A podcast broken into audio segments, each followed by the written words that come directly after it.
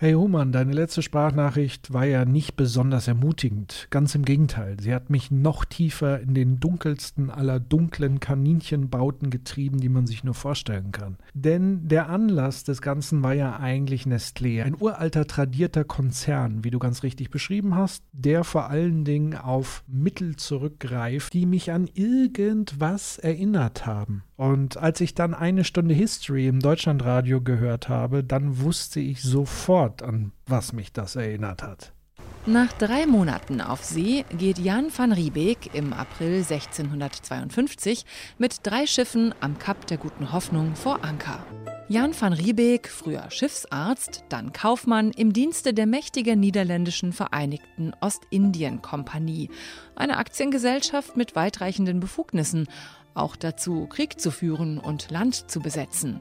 Und Jan Riebeck muss man sich vorstellen wie den Manager eines der ersten globalisierten Unternehmen, mhm. der da einfach eine Station aufbaute. Die suchten nach Rohstoffen und nach sogenannten Kolonialwaren, also Tee, Kaffee und damals auch schon Elfenbein. Gleichzeitig entwickelte die Industrialisierung aber auch Transportmöglichkeiten, neue Formen der Kommunikation und auch bessere Medikamente. Und all das war notwendig, um Afrika zu erobern und dann auch auszubeuten. Die industrielle Entwicklung in Europa war weit vorangeschritten und dadurch wurden eine Reihe von Rohstoffen, die aus Afrika kamen, interessant. Zum Beispiel Palmöl und Palmkerne, die man benutzt hat als Schmieröl. Es gab dann eine ganze Reihe von Unternehmen, die schon vor Ort aktiv waren und die nun Konkurrenzdruck bekamen und versuchten jetzt politische Hilfestellung zu bekommen, also dass man ihnen die Gebiete sicherte und die Konkurrenz fernhielt. Die Europäer haben Afrika primär als einen Kontinent gesehen, den man ausbeuten kann für die eigenen Zwecke. Natürlich muss man an der Stelle ganz klar sagen, dass Nestlé sehr viel später als Konzern agierte, also nach der soeben besprochenen Kolonialisierung. Und ich möchte auch gar nicht so sehr den Fokus jetzt auf den einen Konzern legen, weil es gibt sicherlich noch andere Unternehmen und Konzerne, die ähnlich fragwürdig agieren. Ich möchte noch tiefer an die Wurzel. Ich glaube nämlich, es handelt sich hier immer jeweils um ein Symptom. Und wir sprechen ja ganz oft über Form und Inhalt. Also sprechen wir mit Nestlé über einen Inhalt. Aber ich möchte, wie du, stärker an die Form ran, stärker an die Wurzel ran, radikaler rangehen. Und dazu habe ich einen spannenden Beitrag von Mr. Wissen to Go gefunden. Und zwar geht es hier um das Thema Imperialismus. Und nun entfalten sich sehr, sehr viele Schichten aus meiner Sicht. Wir hören mal rein. Die aufstrebenden Industrieländer haben einen gewaltigen Hunger nach Rohstoffen und nach Absatzmärkten. Denn irgendjemand muss das Zeug, das jetzt massenweise hergestellt wird, ja auch kaufen. Wirtschaftliche Interessen befeuern also die Eroberung der Welt. Weniger höflich gesagt, es geht um Gier. Das ist die wirtschaftliche Voraussetzung für den Imperialismus. So, das Thema Gier ist so das eine, die eine Triebfeder, die hier ganz klar benannt wird. Ich gehe mal davon aus, das ist auch der Desire-Begriff bei Lacan. Oder du sagst mir, nee, das unterscheidet sich nochmal.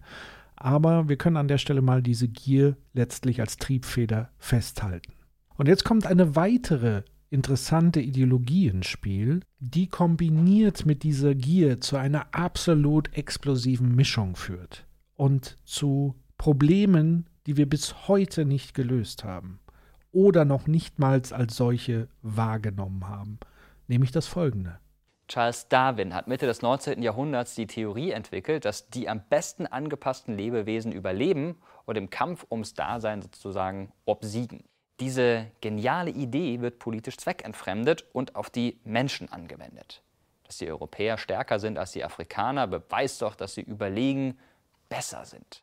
Die weiße Rasse habe somit das Recht, die anderen zu beherrschen. Dieses Phänomen kennen wir unter dem Begriff Sozial. Darwinismus, die Missinterpretation von Darwins Theorie, der von Survival of the Fittest, die best angepassten Spezies gesprochen hat. Nicht die stärksten, die aggressivsten, sondern die, die sich der Lebensumgebung anpassen. Und dazu gehört auch ganz klar das Konzept der Kooperation, des Miteinanders, der Solidarität als ein Gegenentwurf zu diesem Imperialismus. Das heißt, auch hier haben wir eine Dichotomie vorliegen, nämlich Kooperation versus Konkurrenz.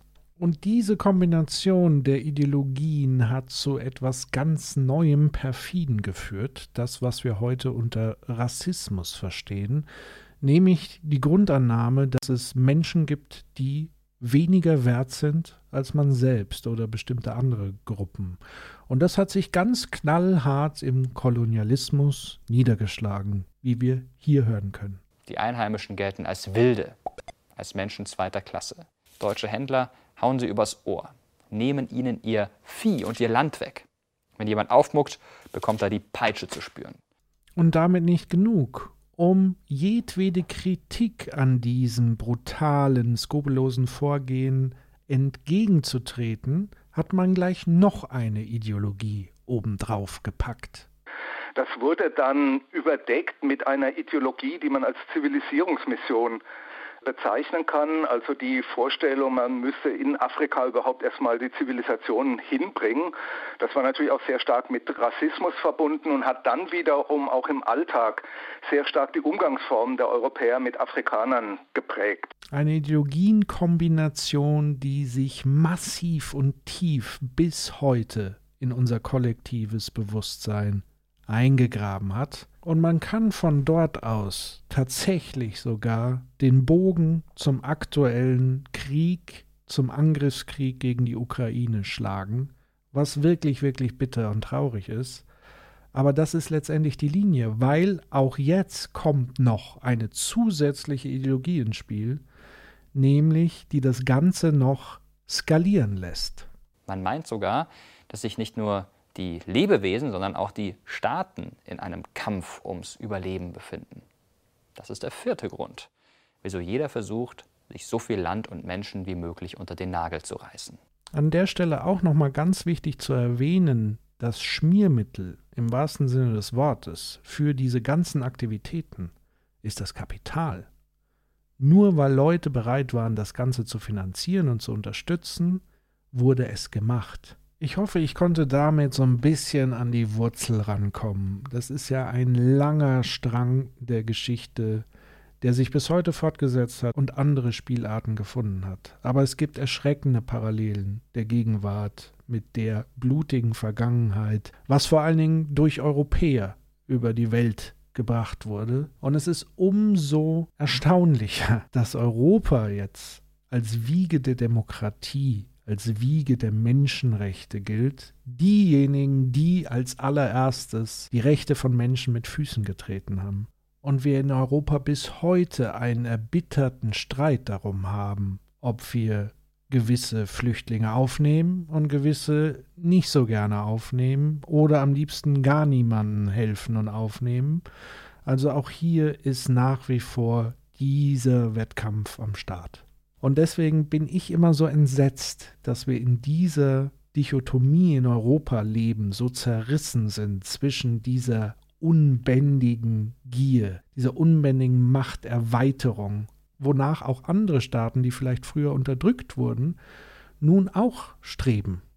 Sie haben sozusagen von Europa gelernt. Und auf der anderen Seite muss man natürlich auch sehen, dass genau diese schrecklichen Taten am Ende auch zur Charta der Menschenrechte und so weiter geführt hat. Das ist dann die Antithese des Ganzen. Daher auch hier wieder die spannende Frage, was ist die Negation der Negation? Was ist der Weg aus dieser Dichotomie, aus diesem Gegensatz? Wie kommen wir aus dieser Nummer raus? Und wollen wir überhaupt aus der Nummer raus allesamt? Und was machen wir mit denen, die sich dahingehend weigern mit den Putins und sonstigen Autokraten dieser Welt, die nach wie vor imperialistische Politik und imperialistische Wirtschaftspraxis betreiben. Apropos wirtschaftliche Imperialismusbestrebungen, ist euch schon mal aufgefallen, dass man immer davon spricht, die Marktführerschaft zu übernehmen, Weltmarktführer zu werden, Weltmeister im Export? Na, klingelt's da? Und darüber kann jeder ja mal nachdenken und ich freue mich auf mögliche Antworten.